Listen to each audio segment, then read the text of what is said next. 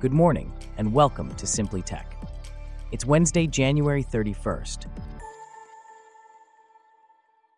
On today's show, Sundar Pichai reveals that Google One cloud storage service has nearly 100 million subscribers, while Wattpad conducts another round of layoffs. Plus, Microsoft's Surface devices see a decline in Q2 earnings as Xbox revenue picks up from Activision. This coverage and more, up next. I'm David, and you're listening to Simply Tech.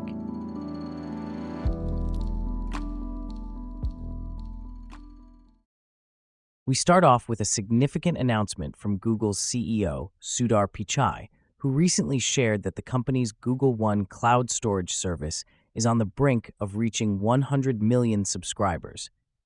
This comes as the company plans to add more AI-powered features to the service.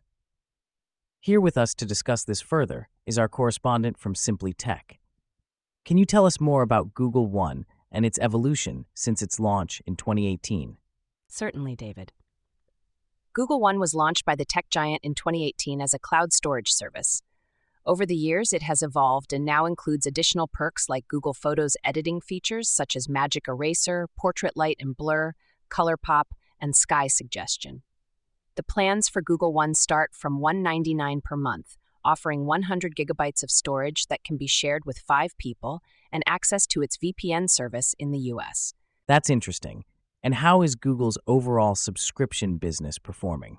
Google's subscription business, which includes YouTube Premium and Music, YouTube TV, and Google One, is on a positive trajectory. It has crossed $15 billion in annual revenues, which is a 5-fold increase compared to 2019. The strong performance of subscriptions has led to a 23% year-on-year growth in the subscriptions, platforms, and devices vertical. What about YouTube's paid plans? Any updates on that front? The last update from Google mentioned that YouTube's paid plans had 80 million subscribers as of November 2022. There hasn't been another update since then.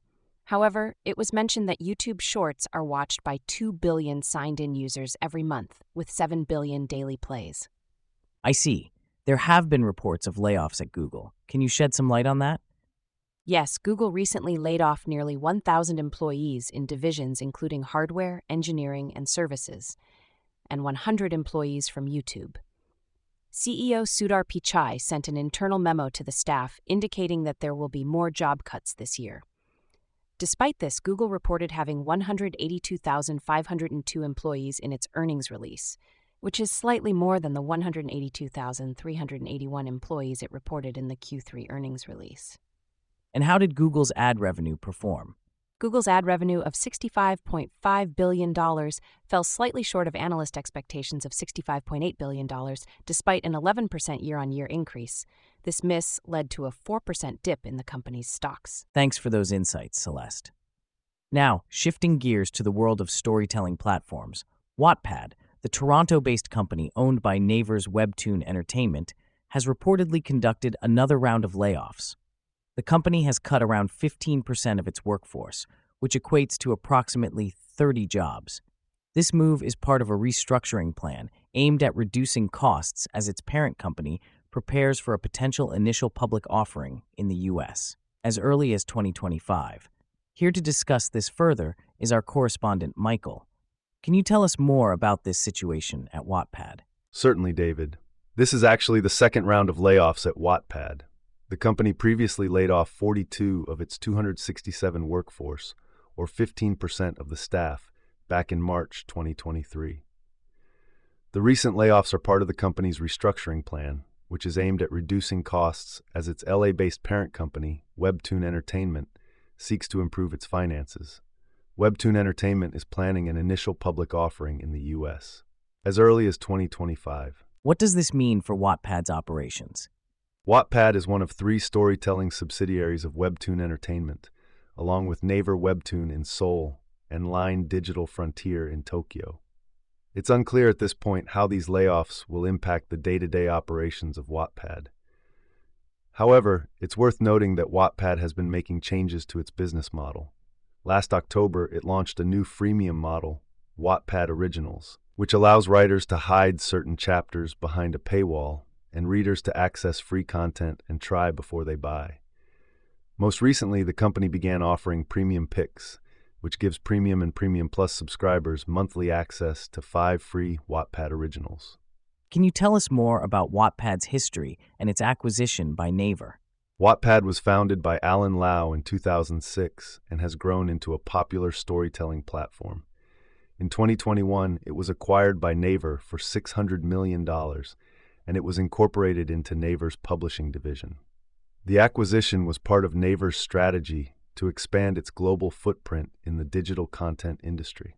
What can we expect next from Wattpad and its parent company, Webtoon Entertainment? It's difficult to say at this point. The company has not yet responded to requests for comment on the layoffs. However, it's clear that Webtoon Entertainment is working to improve its financial position ahead of its planned initial public offering. We'll continue to monitor the situation and provide updates as we learn more. Thanks for the insights on Wattpad, Michael. In other tech news, Microsoft has just released its financial results for the second quarter of its 2024 fiscal year, reporting $62 billion in revenue and a net income of $21.9 billion for the quarter. This marks an 18% increase in revenue and a 33% rise in net income. This is the first time Microsoft is reporting earnings as a $3 trillion company, and the first time it has reported additional revenue from its Activision Blizzard acquisition. Here to delve deeper into these results is our correspondent from Simply Tech. Indeed, David. The additional revenue from the Activision Blizzard acquisition has made gaming Microsoft's third largest business this quarter, surpassing Windows. However, Office and cloud revenue still dominate, contributing nearly 60% of Microsoft's overall revenue. What about the company's devices revenue? How has that performed this quarter? Devices revenue from Surface sales has continued to decline this quarter, down by 9%. However, Microsoft CFO Amy Hood stated that this was better than the company's expectations, thanks to stronger execution in the commercial segment. Devices revenue is expected to decline again in Q3 2024 in the low double digits. And how is Windows performing in comparison? Windows is faring better. OEM revenue, which is the price that PC manufacturers pay Microsoft to put Windows on laptops and PCs, is up 11% this quarter. This marks 2 consecutive quarters of growth, compared to 5 consecutive quarters of declines for devices revenue. Let's talk about Microsoft's gaming division. How has the Activision Blizzard acquisition impacted its earnings? The Activision Blizzard acquisition has significantly bolstered Microsoft's gaming unit revenues. Xbox content and services revenue, which includes Xbox Game Pass, is up by a massive 61%. However, the net impact from the Activision Blizzard acquisition is just over $2 billion in revenue, but the cost of integration, transaction costs, and other costs of revenue all total $930 million. This results in an operating loss of $440 million. What about Microsoft's Office division? How has it performed this quarter? Microsoft's Office division is performing well, with productivity and business processes total revenue up 13% year over year. This was mainly driven by Office 365, with commercial seat growth up 9%. Microsoft 365 consumer subscribers have now reached 78.4 million, nearly 16% up year over year. And how is Microsoft's overall intelligent cloud business doing? Microsoft's overall intelligent cloud business generated $25.9 billion in revenue this quarter, a 20% year-over-year increase. Most of that revenue was driven by Azure. Thanks for that report, Abby, on Microsoft's financial results. In other tech finance news, Alphabet, the parent company of Google, has reported a 13% year-over-year increase in revenue for 2023, totaling $307.4 billion. However, the company also revealed that it spent $2.1 billion on employee-related severance for the layoffs announced in January 2023. Here to delve deeper into this is our correspondent, James. Can you give us more insight into these figures? Certainly, David. Alphabet's revenue growth is a testament to its robust business model and diverse portfolio. However, the $2.1 billion spent on severance pay for layoffs indicates a significant restructuring within the company. It's important to note that this figure doesn't include the severance for the 1,000 employees let go earlier this month. That's a substantial amount spent on severance. What could be the reason behind these layoffs? While Alphabet hasn't explicitly stated the reasons behind these layoffs, such decisions are typically driven by a need to streamline operations, cut costs, or shift focus to different business areas.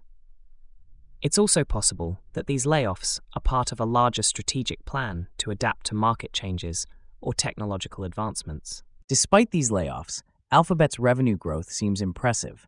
What has contributed to this increase?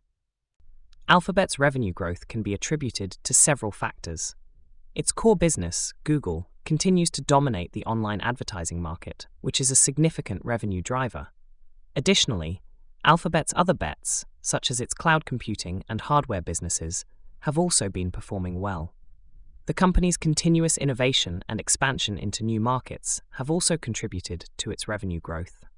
Looking ahead, what can we expect from Alphabet in the future? Alphabet is known for its innovation and diversification. We can expect the company to continue investing in new technologies and markets.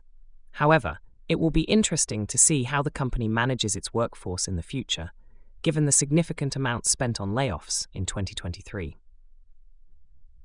Indeed, it will be interesting to see how things unfold. Thanks to our Simply Tech reporter James for providing us with an in-depth analysis of Alphabet's financial performance in 2023. And with that, we wrap up our stories for today. Thanks for listening to Simply Tech. We'll see you back here tomorrow.